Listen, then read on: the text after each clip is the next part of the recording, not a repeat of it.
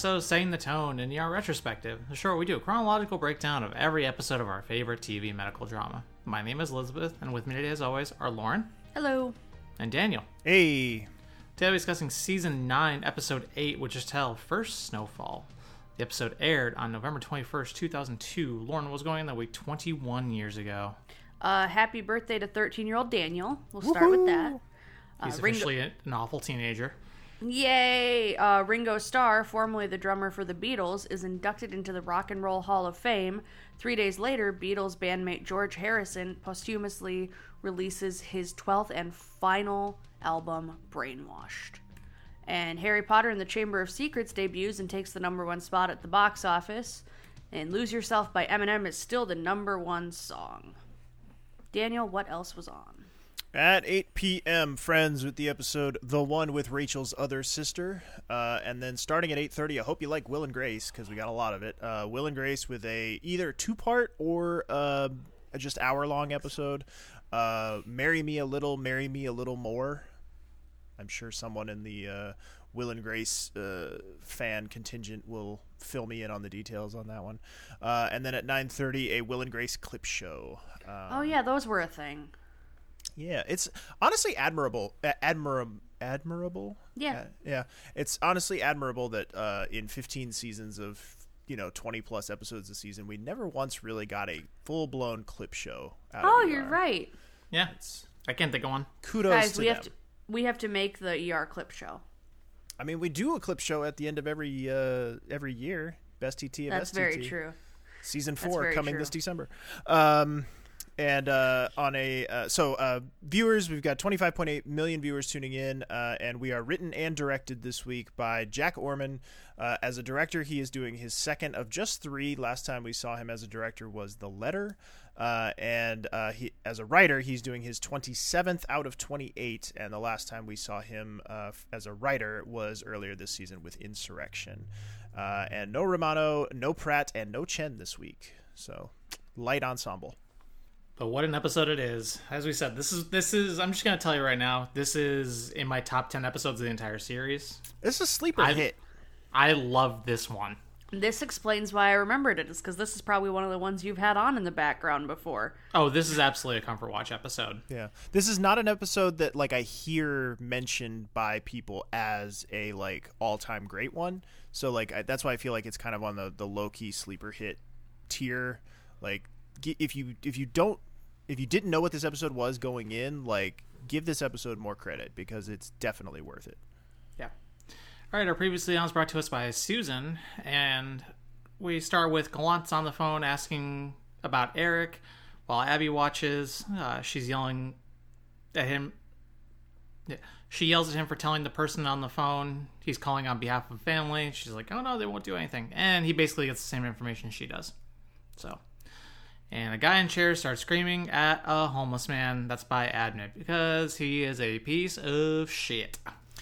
Ah, boy. And uh, our homeless man here is uh, quite the oh hey, it's that guy. Uh, a- actor Larry Hankin, who appeared in stuff like Barry, Days of Our Lives, and both Breaking Bad and the follow up movie to Breaking Bad, El Camino, which is uh, imminently watchable. And uh, if you haven't seen it, you totally should.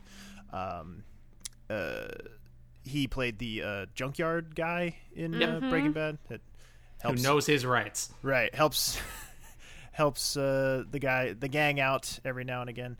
Uh, but yeah, love this guy. Total oh hey, it's that guy. I think somebody else in one of the listener responses, I can't remember if I grabbed it or not. They mentioned that he had a uh, kind of memorable uh, role on Friends. So just a, a very very noticeable oh hey, it's that guy here with our homeless man, and he does have 191 credits to his name. Damn. Is he our watermark for the episode? Uh, that's a great question. I feel like I should have noted that myself. Uh, I I'm gonna say so. He seems like this was kind of a, a lighter. Yeah. Um, there's there's only one. Uh, well, no, I say I take that back. There's one. There's one other really notable visual. Mm-hmm. Yep. Um, Yep. Oh, hey, it's that guy in this episode. And then there's another one that was a low key like sleeper. Oh shit, that's an oh hey, it's that guy that we will get into. I'm glad I gave you that prompt just to fuck it up myself. Um, then we go into Carter shows up to tell Abby some news he found out about where Eric is. Turns out Eric is at his base in Nebraska now. she's like, "All right, I'm just gonna go. I'm gonna go figure it out. Like, I can't sit around. I'm gonna go." And Carter's like, "Well, I can get with my travel agent and we can fly out first thing." And she's like, "No, I'm gonna go tonight. Gonna, there's 9:30 to Omaha. I'm going tonight." Um, and Carter's like, "Well, you should at least take Gallant with you." And she's like, "Okay, fine." So she asks him to pack her an overnight bag because he's leaving the next day since his shift just started. And it's very sweet. Gallant shows up with a dry cleaning bag containing his uniform so he can look the part along with a giant textbook. And she's like, What's that? And he mentions something. And she goes, Oh, great. You coerced a med student into failing his rotation, which is one of my favorite lines of this whole episode. I love the way he's. I love the way he, Gallant smirks and says, "Never been to Omaha." Yeah. I just have to say, I want more Gallant and Abby. This is a great pairing. And I really love Gallant in this episode. as as much as I love this episode uh, as is, like with no changes, there is a small part of me that is like kind of annoyed that we couldn't get the you know Carter and Abby go get Maggie episode, but with Gallant subbing in for Carter, like that that would have been and that much less sadness. right. That that I feel like would have been a really fun ep- a, a fun like twist on the road trip episode formula that we've done thus far. All right, and of course, it being Chicago in the in wintertime, it starts snowing as she drives away, and while Carter's in the ambulance bay, and then we get some weird twinkle notes and some sus some very suspect CG transitioning here. Oh, oh, yeah, hey, it's it's network TV It's true. in It's the fine. early odds. it's true. It's. But that boy, that Yeah. that ambulance bay snow is something else. Yeah. But yeah, weird twinkle notes as their view through the window, and then overnight, it's essentially been a blizzard. As Carter comes out the next morning, it's like we'll, it, we'll find out later, but it's approximately three feet of snow. Yeah. And I just want to say this. Um, I love that this is another episode where the wi- the weather is a character. We haven't had that in a while. We get a little bit of a Chicago being a character this episode. So that was nice. And we are in with some bangs. Yeah, I did not. What I did not like was the uh, the twinkle head fake, where they they had me Yeah. thinking we were headed straight for some like nice dulcet tone uh, twinkles, and instead, uh, I mean, it's still a very nice transition. They still handle that very well. As a big snowy fuck you to Daniel and with some bangs. Yeah, but I was I was hoping for a little little twinkle action there. Uh, but we come Yikes. come out of the intro. Uh, Nathan uh, is outside the bathroom, uh, kind of s- quietly ba- pleading with his foot to work so that he can go in. And Carter's on the phone and is kind of like absent-mindedly holding the door open for him as he's uh, in conversation with I think a travel agent or somebody trying to make his own travel arrangements. Uh, and Nathan just kind of dismisses him and is like, "I could be here a while." So, ay, ay. Uh, we then see our homeless man from earlier is uh, now ranting about math, uh, etc. Uh, and uh, Nathan finally frees up and is able to walk in, and Carter asks him how he's doing. And as Lauren mentioned, yes, the weather is a character again in this episode. Uh, it was it is a very nice throwback theme, uh, having the character uh, having the weather kind of play a character in this episode. And I think this is where Carter mentions that we've got about three feet of snow that fell overnight. Uh, so not great, even in Chicago, where they're probably better prepared for uh, snowy weather than almost anywhere else in the country.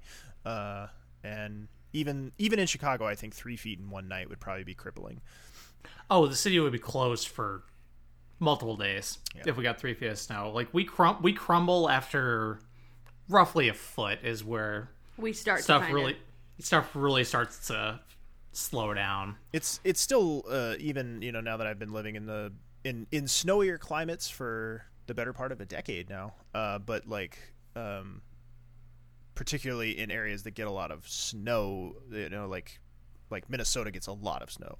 Um, it's still weird to me how much things just kind of carry on for the most part growing up in a Yep. place where we literally one time uh, when jake and i were growing up we literally one time i think got three inches and we're out of school for a week like an Yeah, there was- entire week There was one time um, I was out in Santa Fe visiting my stepsister, and they had a huge blizzard. And like, yeah, they get some snow, but this was like a weird amount of snow for them. Just a so freak it was, amount. So it was so funny to watch people like brushing their cars with brooms or whatever else they could find just to do it. And I'm just sitting here like walking through, you know. a foot and a half of snow going to my stepsister's house, or just like, yeah, this is fine. It's fine. Yeah.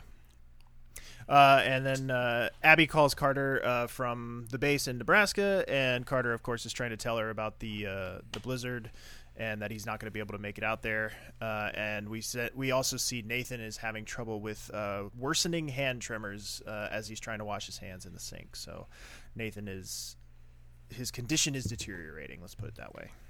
And props to Carter for just politely being like, "Is everything okay?" Yeah. Like, not being judgy or weird about it, but he's just like, "Hey, you okay? You good?" Uh, man, uh, Army man, or excuse me, Air Force man. We're, we're in the Air Force. Fuck the Army. We're in the Air Force here. Okay. Uh, uh, man yells at Abby to get off her phone because she's a civilian in a very restricted area because she's standing in front of a stealth plane, yep. which I'm which I'm assuming a visitor's pass does not cover, uh, and, and is and is in fact confirmed by uh, the man who is uh, Eric's commanding officer, and it's like, oh, they're at the wrong hangar. Shit. Whoops. Um, and the guy said the CO says if he was picked up in Chicago, he would have been brought here, but he doesn't really know what's going on entirely because they just came off a live fire exercise, something like that. Um, and she tells him about the bipolar disorder. So hopefully that greases the wheels a little bit more to get some answers. Fingers crossed. Um, but then we learn that city offices and schools are closed back in Chicago. Uh, this is a point that they make because I think it's Chuny that goes, "We're we're not we're not city offices. We're county. Not Susan. We're open, baby. Thank you. Just we're open, baby." Um, and Carter is still trying to get transport out to Omaha. Doesn't look like that's going to happen real easy. Uh, Lizzie comes in with Ella, and Susan is very excited to say hi. Just bring your kid to work day, I guess. Probably hard to get a sitter in a blizzard. I really And- wanted her to have like a star uh, Yes. jacket on, like Maggie from The Yep. Simpsons. Hundred percent. Uh, but from their arrival, we learn that the L is running now, which means Carter can actually try and get to the airport. Cool.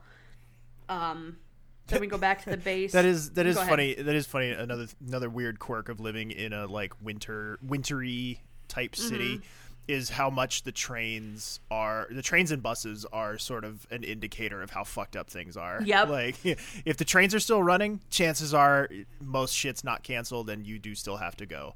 Like but Yep. once the trains shut down, then you're truly fucked and you're not going anywhere. yeah. Hundred percent. Um, but yeah, then we see Abby smoking outside on the base. Gallant tells her not to because they're right by a truck, and he she goes, "Okay, so," and he goes, "That's full of jet fuel," and she's like, "Oh, okay." Um, and then Eric's lawyer shows up and says he's that Eric has been transferred to the hospital, and they don't know more yet because they're just figuring things out. Uh, we go back. I should note earlier, um, they were talking about how dead it was in the hospital, and Aaron is like, "Okay, what do I do now?" And Carter goes, "Go play in the snow." So we go back to this, and Carter's outside, and Aaron hits him right, right with a snowball, thinking he's Malik. And he goes, "Do I look like Malik?" And right as he says that, Malik runs up and smashes a snowball right into the side of her head. I'd love a good play in the snow episode when they just have them being idiots for like thirty seconds. It's so good. Um, but then, as if that's not enough of a great visual, Luca comes in on skis. Like, hey, Leave it to the know, Croatian man to commute Be- to work on skis. Be, hey, be prepared. You never know. Um, but he and Carter just quick catch up on where Abby is and that Gallant went with her. And Luca's kind of like, why aren't you there? I know it is a weird little. Uh, I mean, I, it makes sense, but it is also kind of like a weird little like dick tribunal they have here over Abby's whereabouts. Like, Yeah, like I don't. I don't find it too egregious, thank God. But yeah, it is kind. It's sweet. Both these men care about her. They want her to be okay. It's not as dick wavy as it could have been. yeah, but it's it is sort of funny how like they they both know what you know. I don't know. It's just No, you don't you don't get too many of those kind of moments where they're not explicitly dick waving. Yeah, just like, hey, where's Abby? What's up?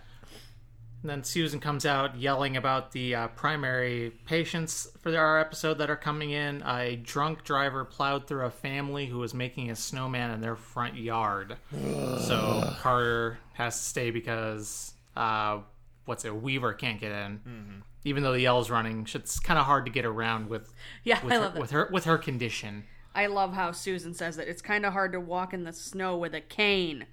Yeah.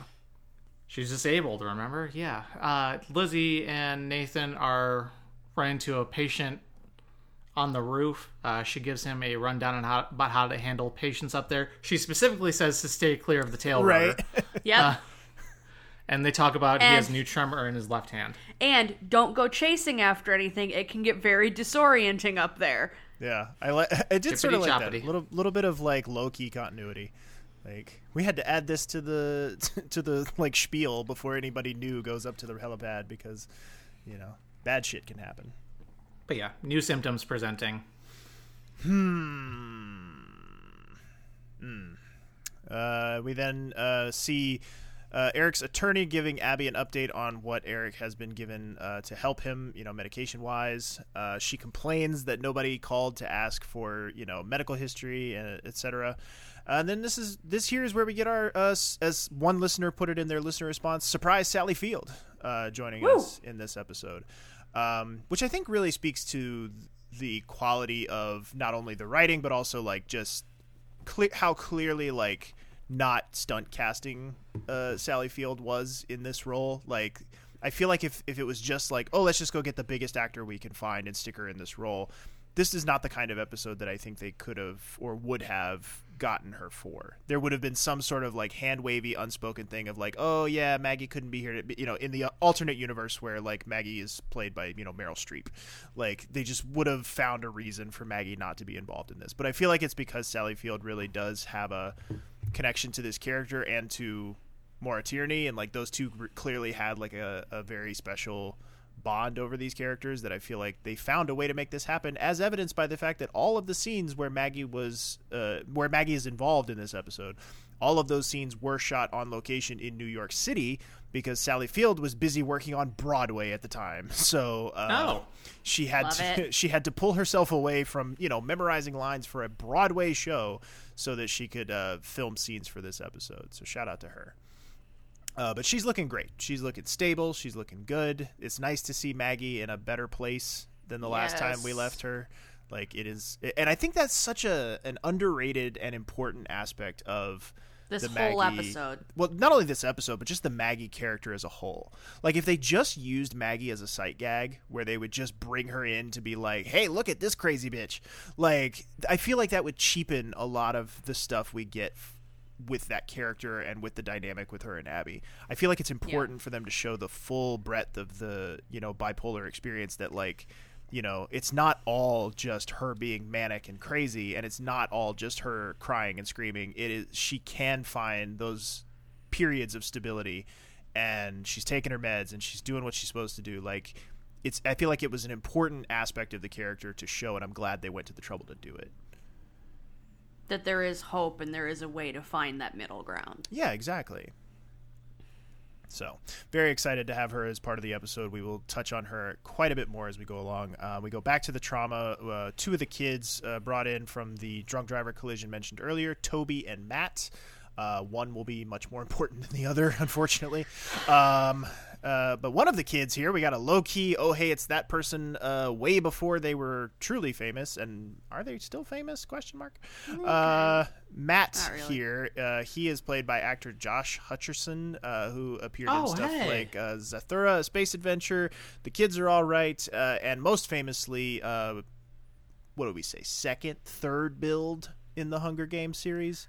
Like, Probably.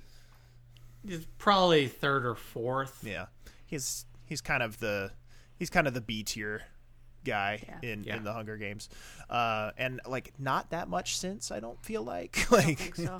he's kind of He was good in those movies, though. Yeah, I mean, I, I sort of, I mean, I feel like, I feel like the early aughts, early to mid, uh, or early mid 2010s were uh, not great to B tier people in really famous movie, like really big movie franchises for teens. Like, what was the dude from Twilight, like, who's only just now kind of come out of cryostasis in like 2023? The werewolf Robert guy. Pattinson? Robert Pattinson. No, not, Oh, not no. Robert Pattinson. The the B tier guy. Taylor Lautner? That guy, Taylor Lautner. Like he was like I was gonna say Robert Pattinson's been doing a ton. no, no, stuff Robert Pattinson's great, then. but like, but Taylor Lautner was like a like he was like it boy for like six months after those movies came out, and then Hollywood was like, no thanks, we're good. and I feel like the same thing kind of happened to this kid, where it was like those movies came out and they were like, hey, we got this cool new, you know, movie star possibly, and then it was like, no, we don't. Never mind. Yeah. Uh, Josh Hutcherson, his next movie is Five Nights at Freddy that they're doing this year. Ugh. Yep. That that speaks for Yep. itself. Um. So yeah, we we then learn that uh. So mom is in on the the, the kid's mother is also part of this trauma. Uh, we learn that she jumped in front of the kids, so she was hit straight on by the truck. So she's in real real bad shape. Um, and it's just a very busy set of traumas ping ponging back and forth between those two. But they got the kids in one room, they got mom in the other room, and just like shit's burning down left and right. It's it's not great. I would also like to point out throughout this entire all these trauma scenes, uh, Martin Davich is just back there with the piano on fire. So good. Yeah, the music in this episode is is really fantastic. Um, they do it uh, as we'll we'll talk about as we get later into the episode. Amazing usage of the Orion in the Sky music uh, again, um, which I didn't realize that they went back to so much. I kind of thought that music died with Mark, and so it was it was really nice. It, it's been nice throughout this season as they've kind of used it as a little bit of a shorthand for when Lizzie is feeling, you know. Um, uh, inner inner feelings about Mark, you know, which we will get into that as we go along. But it's just very nice music in this episode. Uh, we will not hear that now, though, even though we're going to go to our first audio clip. Uh, Abby and Maggie are talking about Eric. It's happening. Mom. It's happening to him. He showed up in Chicago with this girl that he had just met, and I, I knew he didn't have that much leave, but I mostly I just saw it. I just felt it right away. I should have called you. I'm sorry, but I didn't know what to do, and then the MPs came and they arrested him. Actually, I I got him arrested. Abby, don't start. This is not your fault. No, I I I needed to know. I had to know, so I called here and I got his medical records, and they had misdiagnosed depression in May. They thought it was stress, which is why he was transferred here. We thought it was situational.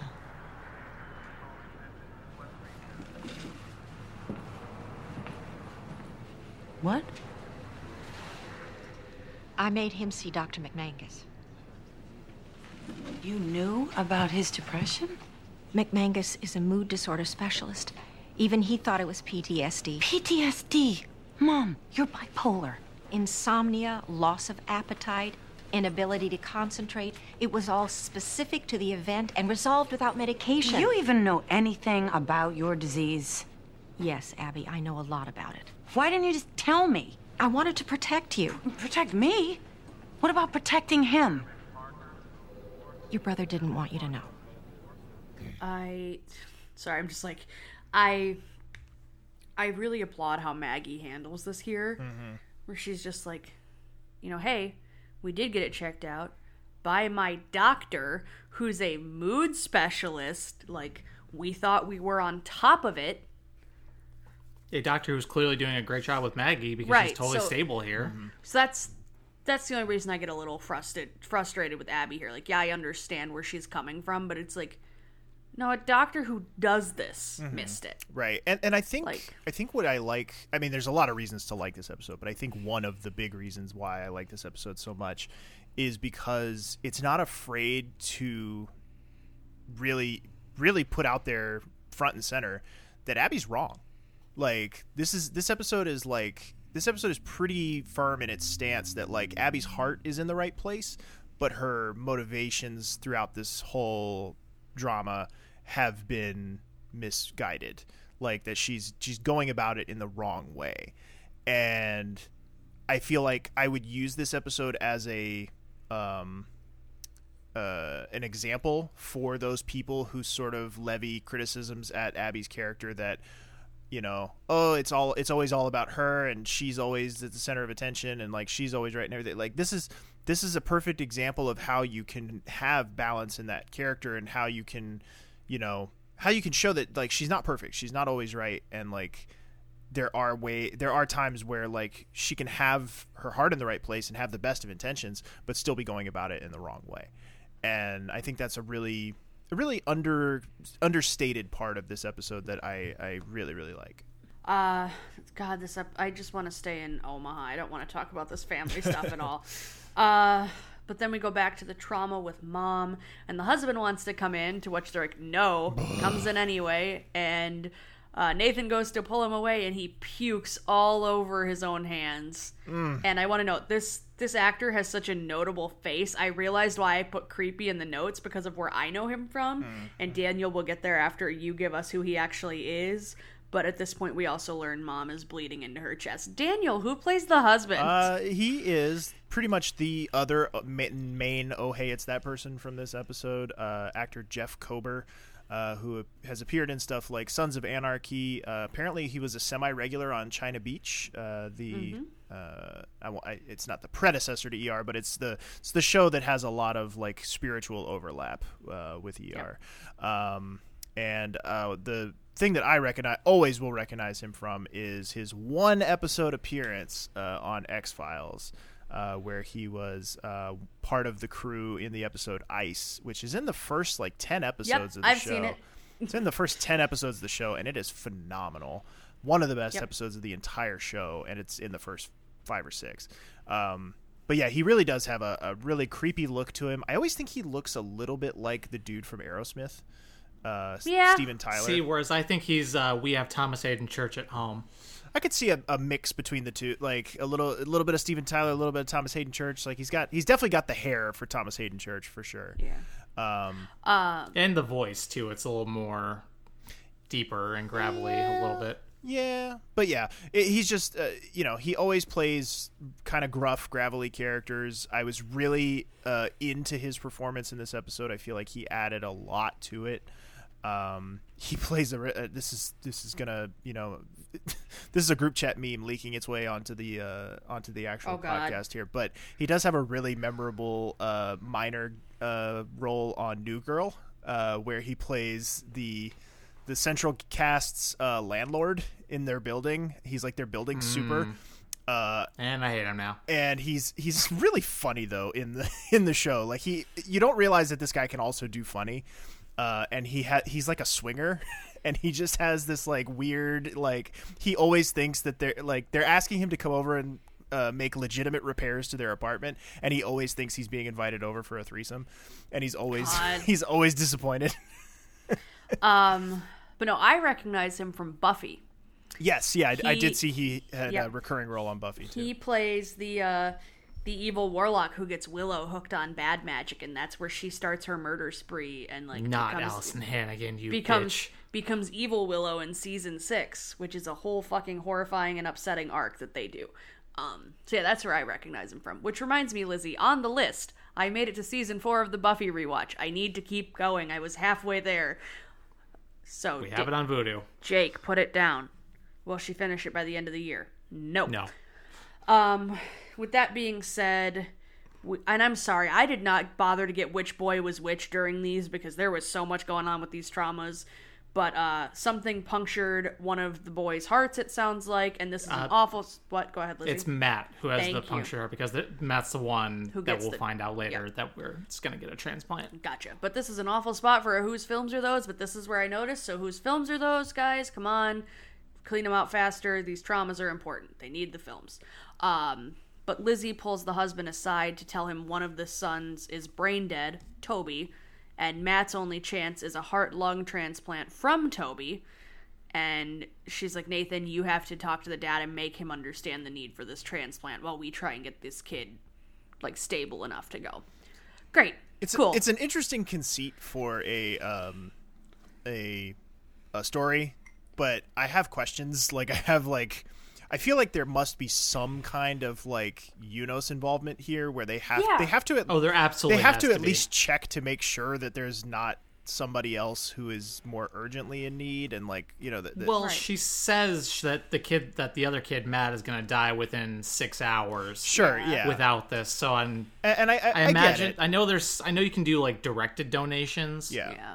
So like, I don't think that that would necessarily be an And issue. I don't think they would ship off any But other also parts. type matching. Right. That was the that was going to be my next Yeah, point. that's the- where uh, they they very very quickly hand wave their way through that of just like because like I get that they're brothers, but like that doesn't guarantee that they're going to be exact matches. Like uh, there's there's people all the time like siblings that try to donate you know kidneys or parts of their liver and stuff, and like they can't because they're not an exact match, even though they are blood brothers or, or blood siblings.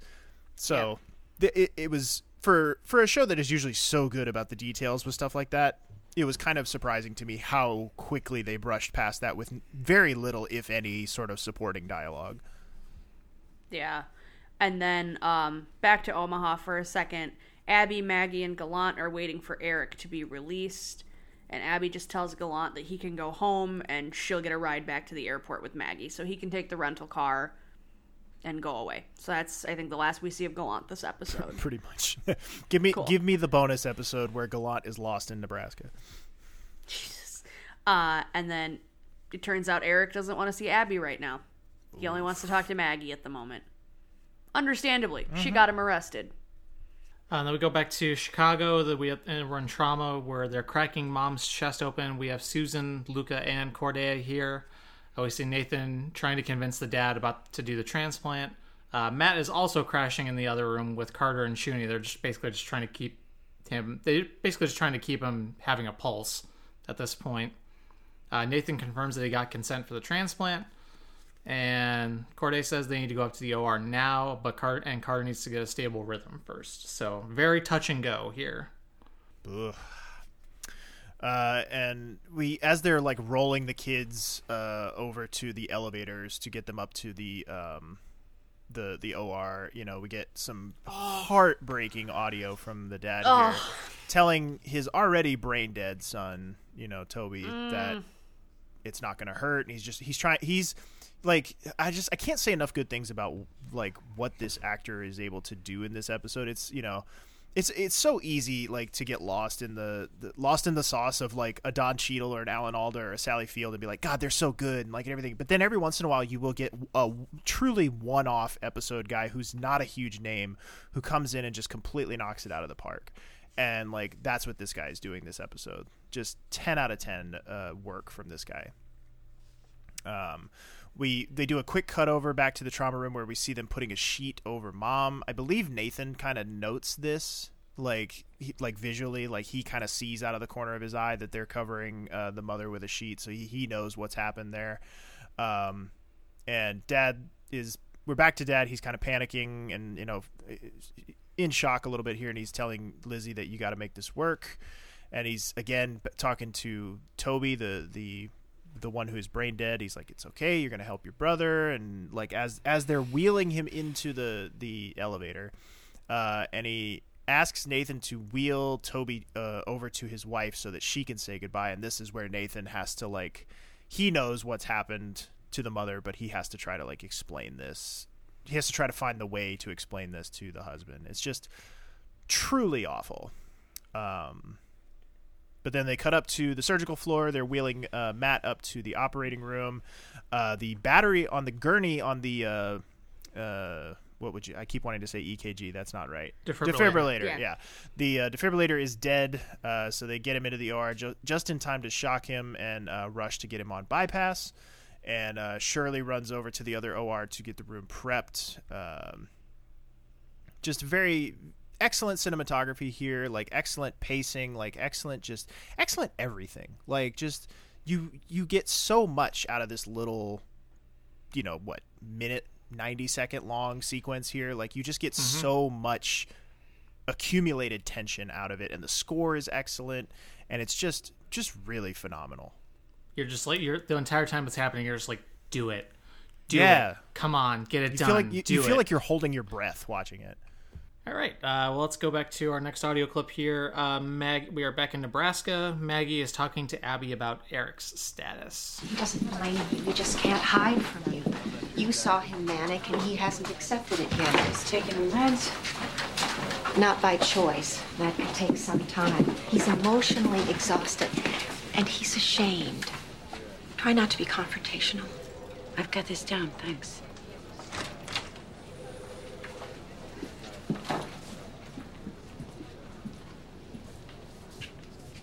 Hi.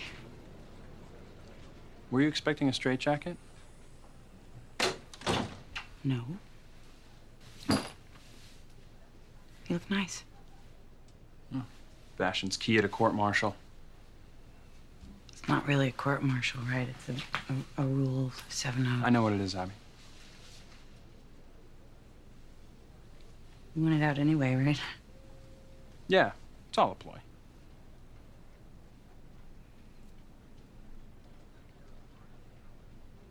You know I love you, right? You know that. I was worried about you because I love you. And you think I'm crazy? No, not crazy. Oh, right. Um, sick. Mentally unstable. Suddenly plagued by a psychiatric illness. Truth is, I I was having pretty good time. I want you to come back to Chicago with me. Oh, wow. That sounds like a lot of fun. Um, maybe you could call the MPs again. Eric, you've seen this.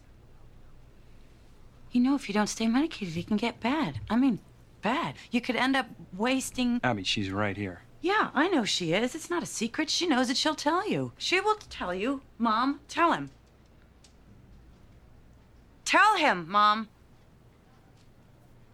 Mom, tell him.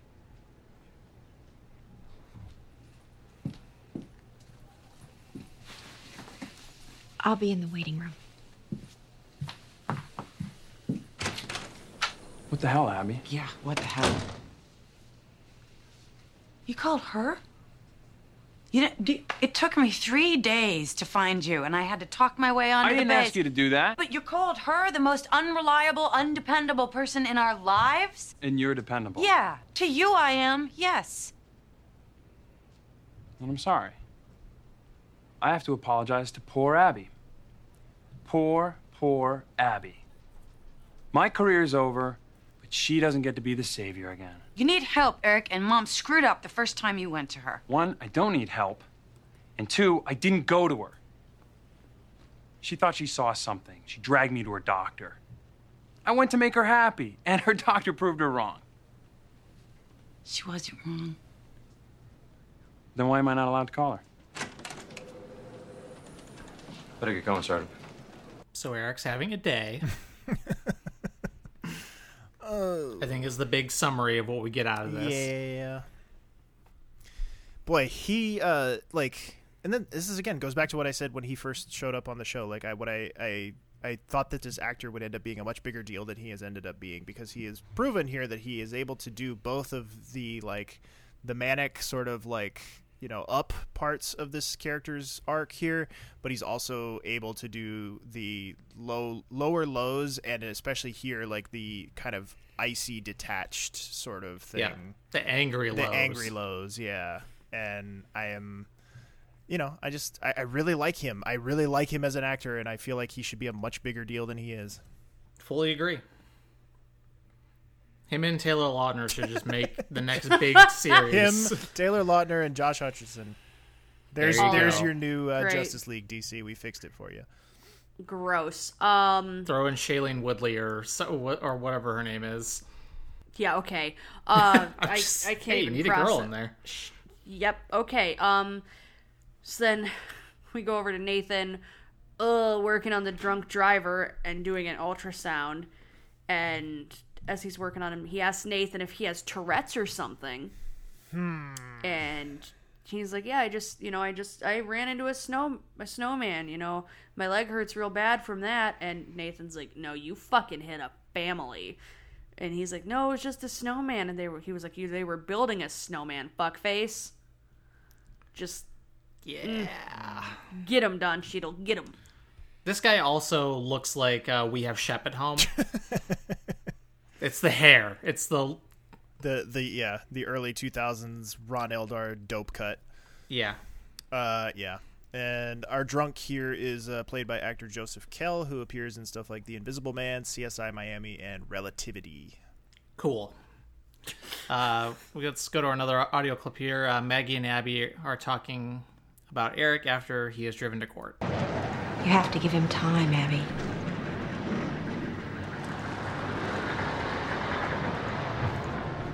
Oh, now you speak.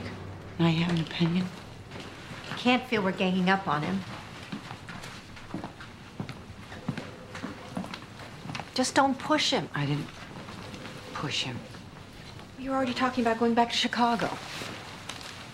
They're discharging him, Mother. What do you suggest? We put him up in a psychiatric hospital in Omaha? I'm not so sure he should be hospitalized. Well, that's not really our decision. Is it yours? You know, he only looks normal because he's on Depakote. And if you had seen him, I know the pathology, sweetie.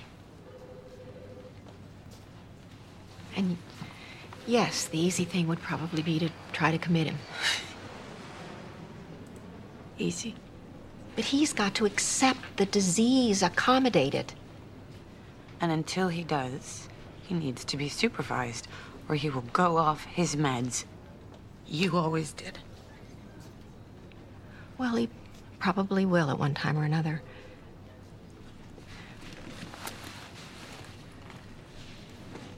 But Abby, trust me on this. It's like AA. It's got to be his decision. He's got to want it, and it's way too early for that. Mom, I have been living with this disease my entire life. Please, don't lecture me I know you've been living with this your entire life, but you've never been inside it. it. What is that? What is that? Inside it, like you two have some sort of special bond now. Because you're both inside of it. Abby, stop it. This is about Eric. You can't go back to the way you two were. There's no quick fix. Your brother will be struggling with this for the rest of his life. Damn right, Sally Field. And she's right.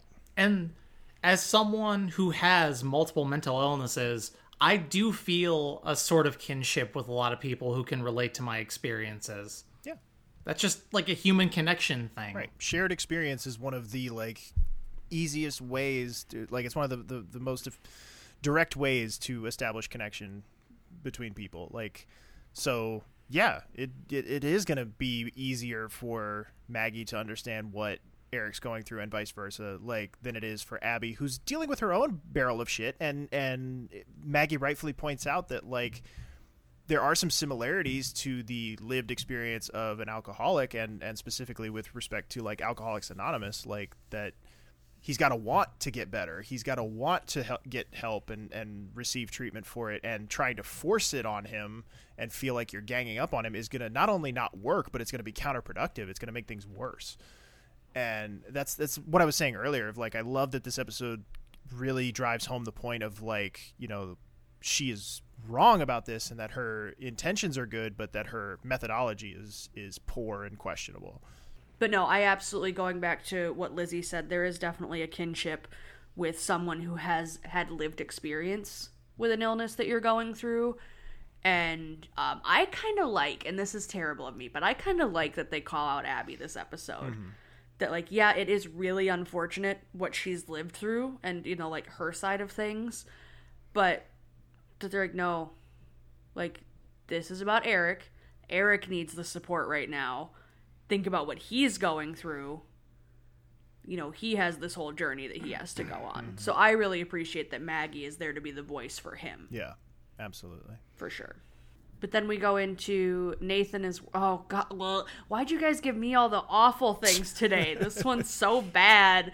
Uh, nathan is working on doing an exam for a young girl who's been sick and vomiting and he slips as he's putting the um, scope in to check her eardrum and sh- or her eardrum apologies and she screams bloody murder like we think he may have punctured her eardrum or something with how how bad that is. So carrie comes over to to like check on it and help and everything and he goes to walk away and she goes you're not done here. And he goes oh yes i am. And he just walks away. Mm. just like fucking no. So not great. I i gag every time i see that scene where it's just like ugh no, no, thank you. All right, uh, another audio clip coming up here. This is, for my money, this is arguably Corday's best scene mm-hmm. in the entire series.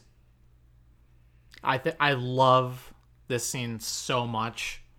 Um, it we are going to be going down to the ER. We're going to be staying in the ER. Uh, the dad is sitting with the deceased mom in trauma one when Lizzie comes in. We were able to get Matt stabilized on bypass. The transplant team's at work. Is there anybody you'd like me to call? When will you know? It's a delicate procedure, especially on children. There's a waiting room on the third floor. I can't seem to walk out of this room.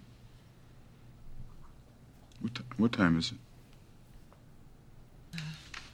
Uh, it's almost five. I'd be getting home about now. Sylvia probably pick up a pizza or some Chinese because she got busy with the boys after school and didn't have time to cook. Toby'd have a picture that he drew that you want me to look at. Matt would want me to test him on his map. You made the right decision. The only one you could. We woke up this morning. Everything was white. They were so happy. We all got to stay home. It may not seem like it, but um, I know what you're feeling. I, I understand what you're feeling. I'm sorry, doctor, but you you don't know what I'm feeling. You don't have any idea. I don't even know.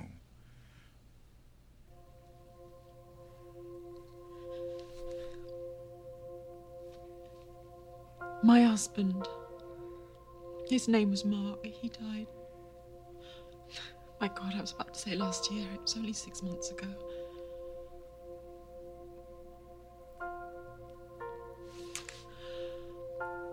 I tried to pretend, once Mark was gone, that I could pull myself up, continue like normal. But it doesn't work like that.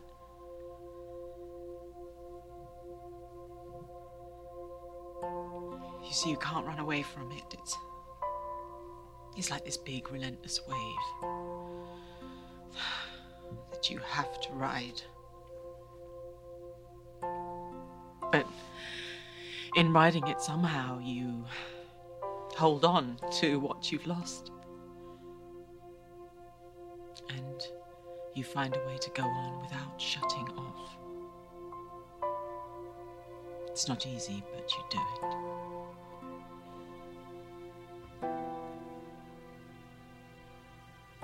I know someday soon,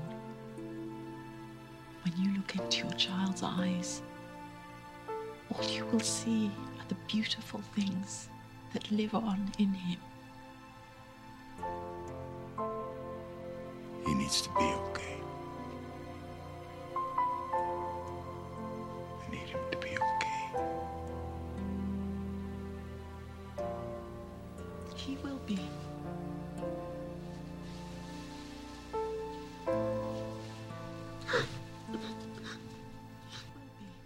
Before we get into how beautiful what Lizzie says there is, I want to say I love when he goes, "You can't know what I'm feeling. I don't even know what I'm feeling." Mm-hmm. Oh fuck. Yeah, like that's the thing. Like it's, it's this is not a one-sided uh, scene. No, Th- not This is at not all. just Alex Kingston showing off here. Like this is this is two really good actors working off of each other incredibly well. Um, and I, I I don't want that to get lost in the in the shuffle because like it- it's if- like you, like Lizzie said before the clip. It's it's arguably Corday's best scene in the entire show, um, but it is um, it's it's enhanced, I think, by the other actor, uh, Jeff Kober. Yep. It's enhanced by his. Oh, absolutely. Yeah, I just love that line specifically because it's so true for so many traumatic things. Is it's like, no, fuck you, I'm not even there yet. What are you talking Right. about? Like, come to back, come back to me in three weeks when I figured out how to feel about Right. this. Yeah, I I love the music. You know, the score usage as we talked about. Like they they hit it, they hit the note uh, right on the head perfectly with that. Um, You know, I my only like my only like about it. Well, two things. One is admittedly very minor, and the other one is is more like big picture stuff. Is that this is an amazing payoff to Yes. to a, a mini arc, what should be a mini arc. This is a, this is an amazing payoff to what should be uh, a, a a running through line through the first you know third slash half of this season. Um, and the reality is is that the mini arc that I'm referring to is like woefully underbaked. Like the the mini arc itself is incredibly underbaked and is not consistent and is not um it's not given the time and attention that it deserves. And they it's great that they managed to land the plane in such a graceful way here but it still doesn't help that like the first you know the the first all everything leading up to this has been like I said kind of woefully inconsistent and just really underdeveloped like you like we said way back at the beginning of the season there should have been an entire episode dedicated to Lizzie's kind of fish out of water dilemma in England there should have been a much rockier adjustment period to her coming back i'm shocked uh, not shocked but i'm i'm annoyed that and I don't know if that's uh, if it was a purposeful choice on their part or maybe they just didn't occur to them to do it. But like I'm annoyed that that her stuff with Mark, like her her grieving process as it pertains to Mark, hasn't we- weaved itself more delicately and elegantly into the Paul Nathan storyline than it has. Right. Because it really doesn't come up at all before this episode. She's just kind of a, for lack of a better word, she's just kind of a bitch to him for no reason.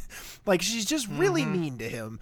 And like part of it is is true that like he does need to like learn his limitations and stuff, but like I just feel like there could have been a mutually beneficial aspect to that story where she could learn something about this man dealing with Parkinson's. He could help her kind of learn to cope with her grief and, and not, not learn to cope with it, but just come to terms with it. And and like she says in this scene, like learn to live with it and move on.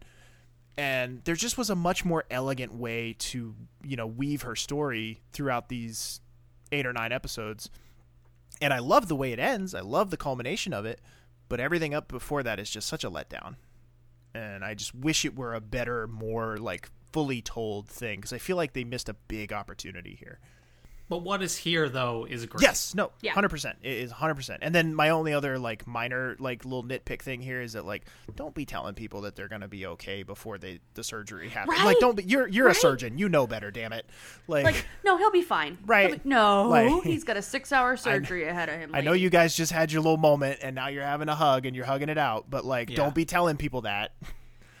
he can still sue your ass. Another another thing I absolutely love about this scene though is that he's sitting on the floor Mm-hmm. and then when then she gets down on his Yeah. level Yep. too. I think that's just a when she goes to talk about Mark, I think that's just a very nice like oh, I'm the doctor and you're the thing. It's Right. like no, no, we're we're in this we're in this these fields Right. together And- now. Which also, psychologically, getting on someone's level is literally a tool to use when someone is going through an experience like this. Yeah. Is like, no, like, I've done it with Lizzie all the time where she'll be freaked out and I will literally kneel to be at her level with whatever's going on. So it does work. and we talked about this a little bit when uh, both when Clooney left and we talked about it when Mark left that like there is the, when, especially when one half of a romantic pairing is left in the wake um like um it is a very delicate balance and a very delicate line to toe of invoking the forgotten character's name or or you know their legacy and and not overdoing it and not reminding the audience that the character they love is no longer around too much but I do feel like they kind of overcorrected with this storyline. I feel like they they went too far in the other direction of never bringing up Mark except in these like really emotional moments. Uh and I feel like there was a better balance to be struck. I don't need you to like beat me over the head with it and be like, she's really sad about her dead husband every week. No, no, no. I don't need that. But I'm just saying maybe do it a little bit more than like once every eight episodes because she's really sad about him at the very beginning of the season and then she just doesn't mention it at all. And then now all of a sudden she's having this like epiphany and like emotional moment with this patient, which is great. Don't get me wrong, but I just feel And I- important. Right. I just wish they would have connected the dots a little better. All right. Uh, I should have said this. That was the first of three audio clips in a row here, but Listening party. woo! It's a hey. There's a lot of great acting in this episode. There is. I'd love to listen to it. All right, so uh, let's move on. Uh, Eric is demanding due process, and Abby talks to him about what that might mean. Based on his testimony at the board, they feel they don't have enough information to conclude that he was mentally incompetent. So what's he doing here? He's demanding due process. He needs to stay medicated. I'm trying to contact the convening authority to get him released from pretrial confinement. The door doesn't open from the inside, so just pick up the phone when you're finished. Thank you.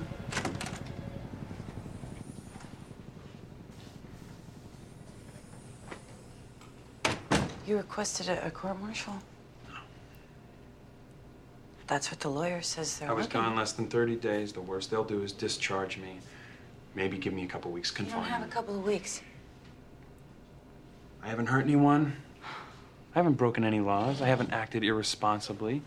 I just needed a change. You went AWOL. If that's between me and them. They want me to say I'm crazy. Well, I'm not gonna say it. Nobody's saying you're crazy. You're saying I'm crazy. No, I'm not. Come on, Abby. You were there. You even tried to hide it from me. Mom was crazy. She was out of her mind crazy. And I'm not like that. I'm not her. You can say it all you want. I'm not her. This man continues to have a normal one Mm. Fuck. and continues to be amazing at it. Yeah, like I I know Daniel when this first this arc first started, you were like, "Yeah, Eric's great. Eric's amazing. He needs like great." I had completely forgotten just how good he gets. And like this, This- whole episode I was just like, "Fuck." This episode and next episode are also.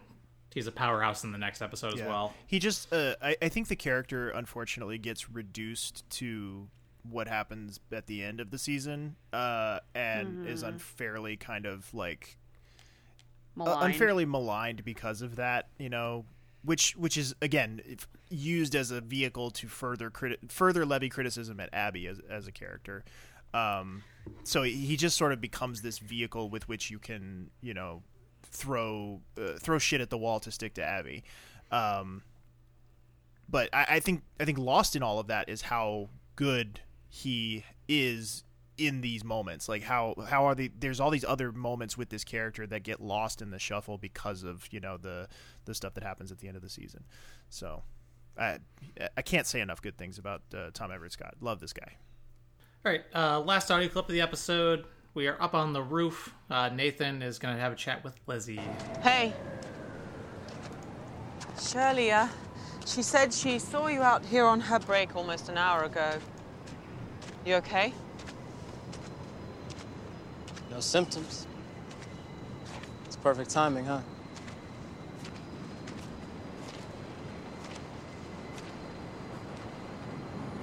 You need something?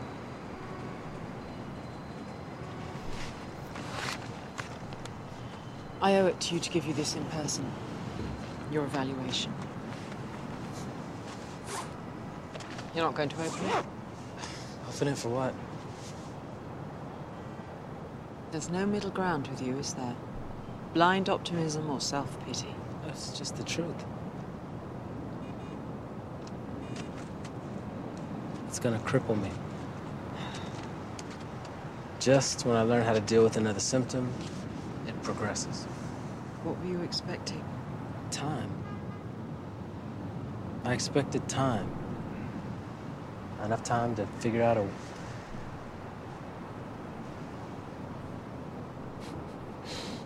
Time's gonna kick my ass. So what, that's it? You're just to give in? Isn't that what you wanted? No. No, I wanted you to recognize your limitations. I thought you were trying to prove something. But you probably saved that little boy's life today. You connected with his father when he was completely lost. You guided him to make the right decision. Any idiot can suture a wound put in a chest tube. Do you have a gift, Mr. Nathan? The gift of a physician. Now it's up to you to decide if you want to share that gift and then find a way.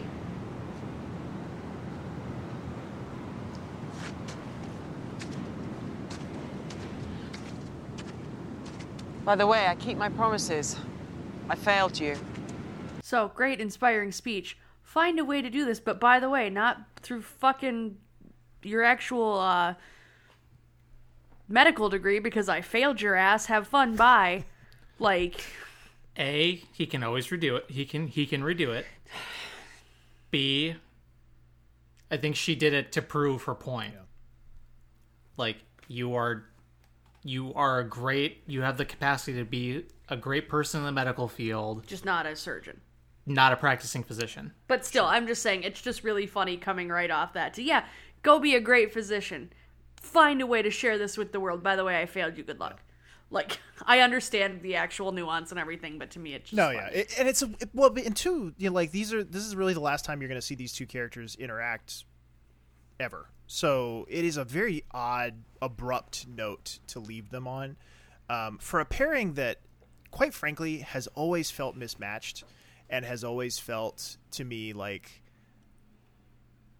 And I think I'm, I think I'm, and this this is probably me reading too much into things and, and fantasy booking, but like my in my head, in my head on paper, this started as a Romano storyline.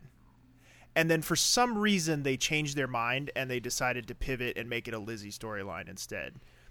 Because I feel like there's a much especially if like I said a little bit ago, especially if you're not going to bother to interweave the whole she's struggling with overcoming and, and coping with her grief from Mark's death, if you're not going to interweave that into this storyline and kind of make marry those two ends of the spectrum within it, it makes much more sense as a direct parallel to what Romano's going through. And you know, you could easily make the justification in a storyline sense. You could easily make the justification, well, he's not allowed to operate himself, so they stuck him with a student to give him something to do so that he would be in the Mhm. OR and he would still be present. And I feel like Romano watching this man come to terms with a condition that is gonna that is going to beat him. Like it is, it, you know, he can outrun it for as long as he wants, but like there will come a time where the the the disease overcomes him and overtakes him. It's a very similar type of you know similar but different type of situation to what Romano's dealing with currently. And I feel like there was a much more interesting, much more nuanced kind of back and forth to be had between those two characters than there is between uh, be- between Nathan and Lizzie. Which, uh, like I said, no shade to either one of them, but like it's just uh, it's a weird, awkward match. And I've said it all along that like it feels like they blew their wad with this storyline in the first episode. It feels like they did too much too soon. And they they came full circle with it. They were like, "Oh, we, you know, she doesn't like him because she doesn't understand what he's going through." And and then blah blah blah blah blah. Forty five minutes later, sh- mutual shared respect, storybook uh, after school special ending, and credits like and then from there it has just been this weird like tangled mess of them trying to create like some sort of you know coherent through line between the two of them and it just hasn't really hit for me and so i would much rather have seen i would much rather have seen two separate storylines. I would have much rather seen lizzie dealing with her you know grief journey and uh, paul nathan dealing with romano. Like and and not to play it up but like there's also the the like racial tension stuff you could have a little bit more of the like benton romano thing you know where he's like making snide remarks and shit and you know being being gross romano.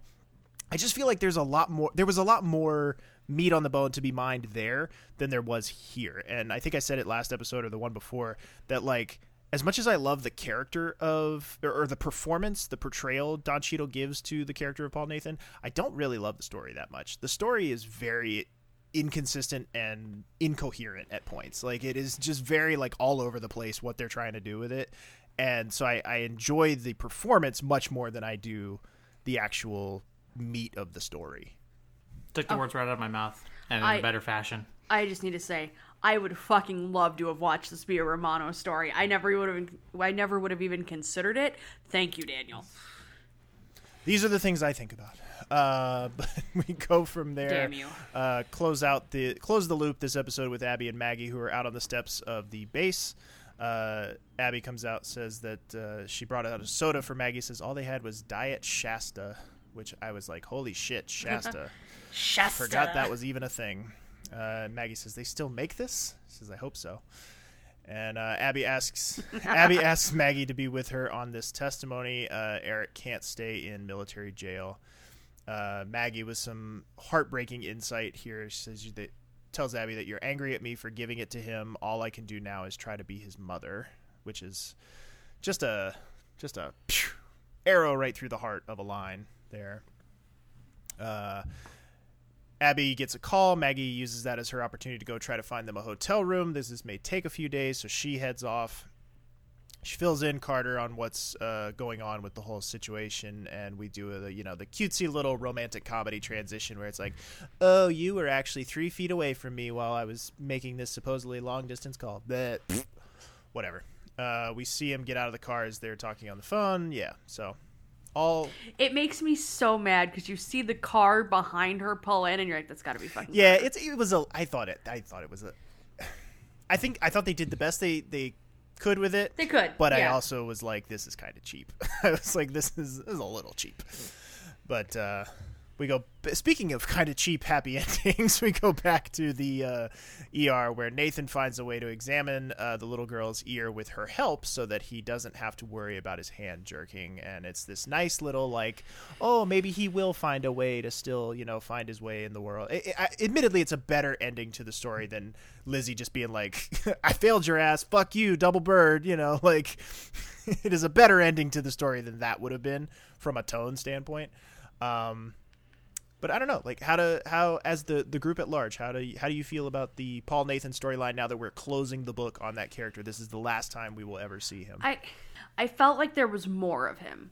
oh like, yeah, this It's- is one of those things where I. I absolutely thought it was a thought it was a longer arc. But again, then again, when do I ever remember anything right about ER? But I definitely thought it was a longer arc, and for some reason, I thought that it wasn't so yeah. I should inconsistent. I should I should point I out too before we was get too deep in the weeds. I should point out that I had misplaced my notes here. Uh, it's actually they, they do have the last scene here where he gets called up to the transplant room and he gets pulled in to do the honors Yeah. of shocking the heart on the the heart transplant kid. So it's even which is a really cool. It is a it's a great scene. cute cute little scene, cool little scene. Like it's a it's a great moment, but. Uh, so I just uh, b- before people, I can I can he- I could hear the smoke coming off of people's keyboards as they're like, "There's one more scene." Sorry. Um, but yeah, I definitely remembered it being a much more consistent storyline and a little bit Same. longer. So the Same. way like we've talked about how it was kind of they didn't quite know where to put him and how to actually have the story beats hit. Um, I think that was really at a detriment to it. Again, Don Cheadle's amazing. I would have loved to see him more. Um, I would have had I would have loved to have seen him come back, you know, a few seasons down the road, just as a like little Easter egg, is you know, kind of like we did with um, I think Henry. Yeah. And and if he were if Yeah, he so, were like, not just on the verge of a major breakthrough as a A list Yeah. movie star, I think there's a possibility you could have seen that. Yeah, but so like overall, I liked it. We've already discussed the weak points. Um, I think Don Cheadle's acting really helps sell it for the good part of it that it is. But um, overall, I was whelmed. I remembered liking it a lot more, but I was whelmed. No, Yeah, story content wise, it's yeah. I don't know what else I can really add uh, that you two haven't, but I fully agree that story wise, I was whelmed. Acting wise, I it was just as good as I remember.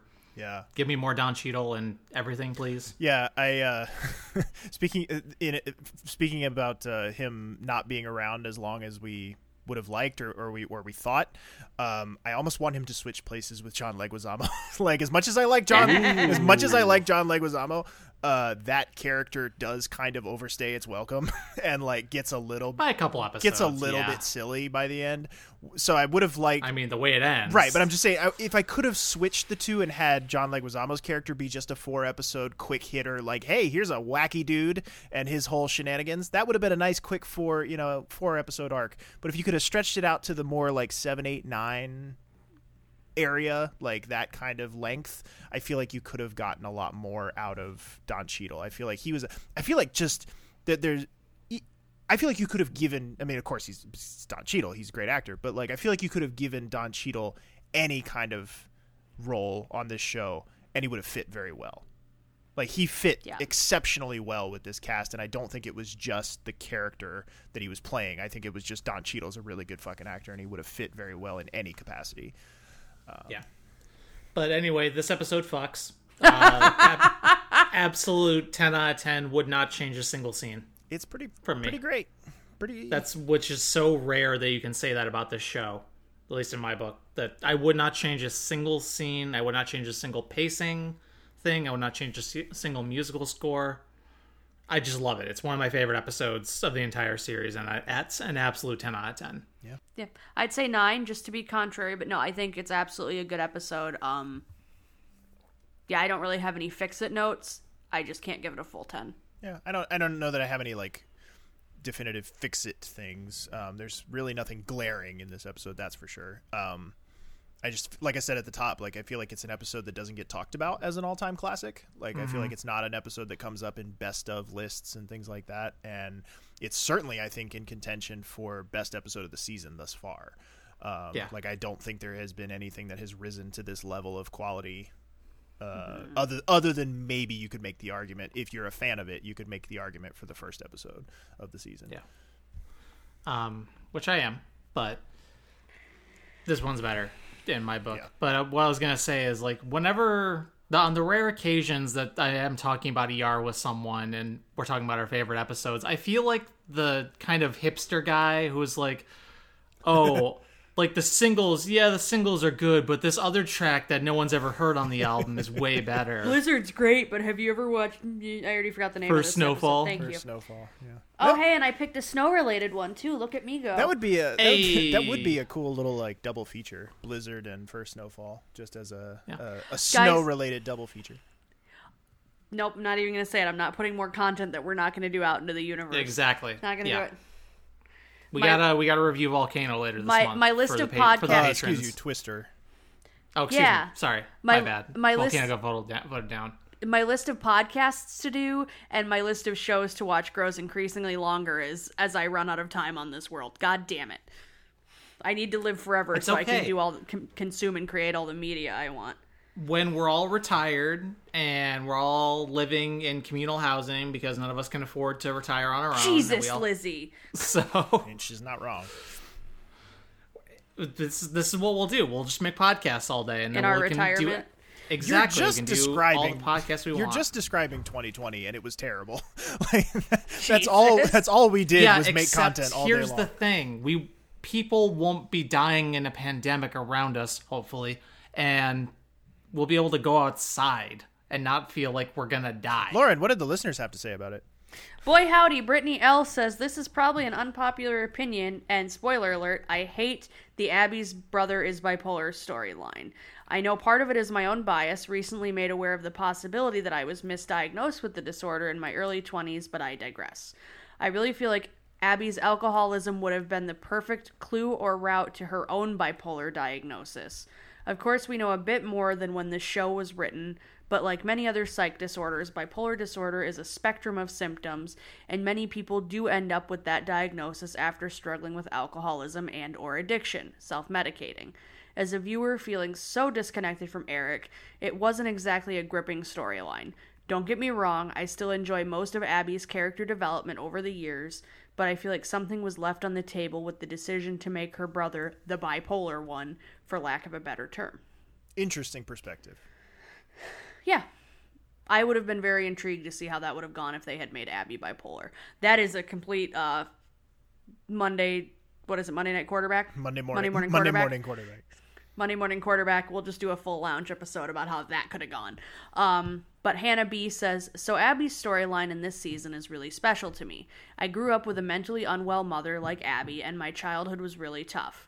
Mum was depressed rather than bipolar, but she often stayed in hospital, went manic, tried to take her own life, had electroshock therapy, you name it. Until I saw ER in season 9 in 2003, I never saw my own experience on screen, and I've never seen it depicted on screen since. This makes ER all the more important to me.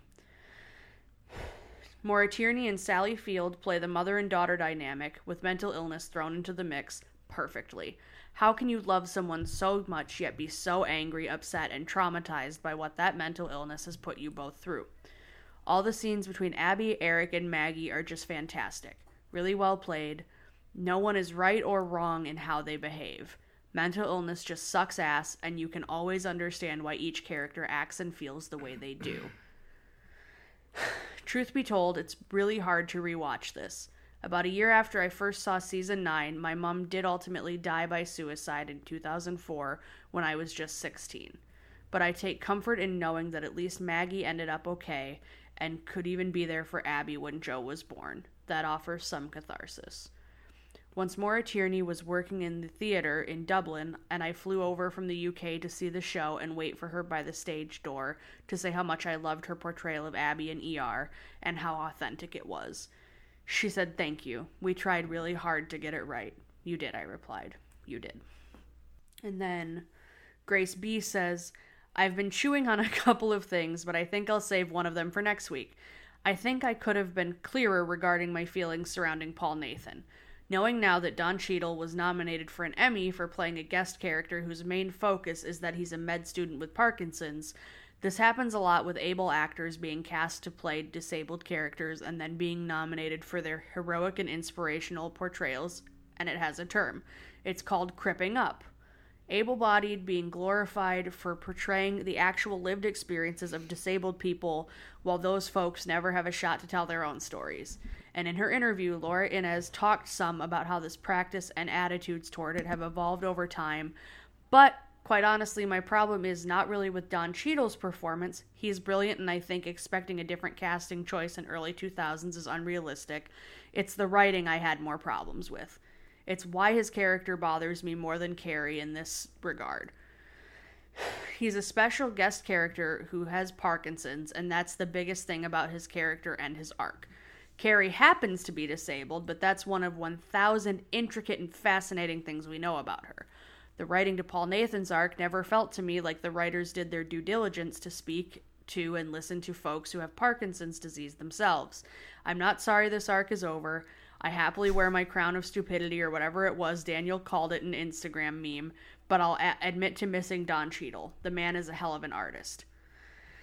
and this feels so good to say. Last but certainly not least, at the full time dad is back, and he has. This is the holiday sweeps episode that no one talks about, but everyone should. I know much of the talk was about Sally Field's return, but my favorite parts of the episode all deal with the trauma in the ER, which gives us some of the best Elizabeth moments ever. A surprisingly powerful performance from Jeff Kober, and a fitting and poignant conclusion to Don Cheadle's arc. The pacing of the initial trauma is throw is throwback ER good. The subsequent race to save their lives also harkens back to classic interventions. The scene between Kober and Corday, however, is a tour de force and provides us with some of Alex Kingston's last great moments during her run. The choice to set her monologue to the score used throughout Orion in the Sky was not by accident, and only further drives home Elizabeth's moment of clarity about her life in the months following Mark's death. It's one of the show's best monologues, and the embrace at the end, just perfect. The choice to carry the Orion theme to the end of the episode, as Nathan is given the chance to cut the heart, was also a nice touch, and quickly is becoming the theme of choice for those tender farewell moments. They'll use it to say goodbye to Abby and Neela in 15. I will let others talk about the Maggie, Abby, Eric thread, which was also very good. Shout out to Gallant because, well, black actors but had to speak on the other stuff because it really stands out amid the early season 9 mediocrity. As always, Aaron, goddamn. See, why are we even just doing this I know, we podcast? ju- we just I, do, I don't do words good. This man does good, words good. Aaron knows shit about ER that I'm just like, I have to take your word for it, my dude. like, I, you're, you'd know better than I would. All right, well, that's going to wrap up our episode for today. Thank you all very much for listening. As always, really, really appreciate it these days. Uh, this show is brought to you in part by our patrons over at patreon.com slash Podcast, where for only $5 a month, yes, just five, you can get an assortment of stickers, including one featuring our favorite desk clerk, Jerry, over 70 hours of bonus audio and video content, including the full season recap episodes, a freeform monthly bonus show called The Lounge, and movie reviews Twister, where we talk about a movie featuring an ER cast member. Probably later in July, I think. It's it's a very weird time for a lot of us. And character retrospectives, where we reflect on departed main cast members. We would also appreciate it if you would follow us on our social media accounts. We are on Facebook at facebook.com slash Silent Tone Podcast, and we are at Silent Tone Podcast on Instagram. Also, be sure to check out the official Silent the Tone community on Facebook. Our theme music is provided to us by Andrew M. Edwards and Daniel. Where can folks find you at? They can find me on Instagram at dan.u. That is Y-O-U dot E-L. They can also find me on my other podcast, The Popular Court, with my co-host Jake Terrell, where we do a different pop culture topic each episode and put it through a little mock trial. And Lauren, where can folks find you at? Folks can find me on Instagram at Lobo92345. And I also want to note they can also find Daniel on our newest sticker that patrons get. We have a ridiculous sticker with Daniel's face on it. Uh, Currently only going to the $10 tier Yep. because they get more stickers than the $5 tier. but just so. you guys know, um, along with the legacy of the whose films are those stickers with my cartoon face, Daniel now has a cartoon face on a sticker. We're working on figuring out what Lizzie's is going to be, but if you want Daniel's crazy cartoon face on a water bottle, you can have it It's just going to be a picture of me just associating into the ether. with the walking intrusive thought caption. Yes. We have options. Yes. Uh, you can find me on Twitter. I am at Random Gamer. That's G A M 3 R. And thanks again, everyone, very much for listening. Please join us again next time and have a great week.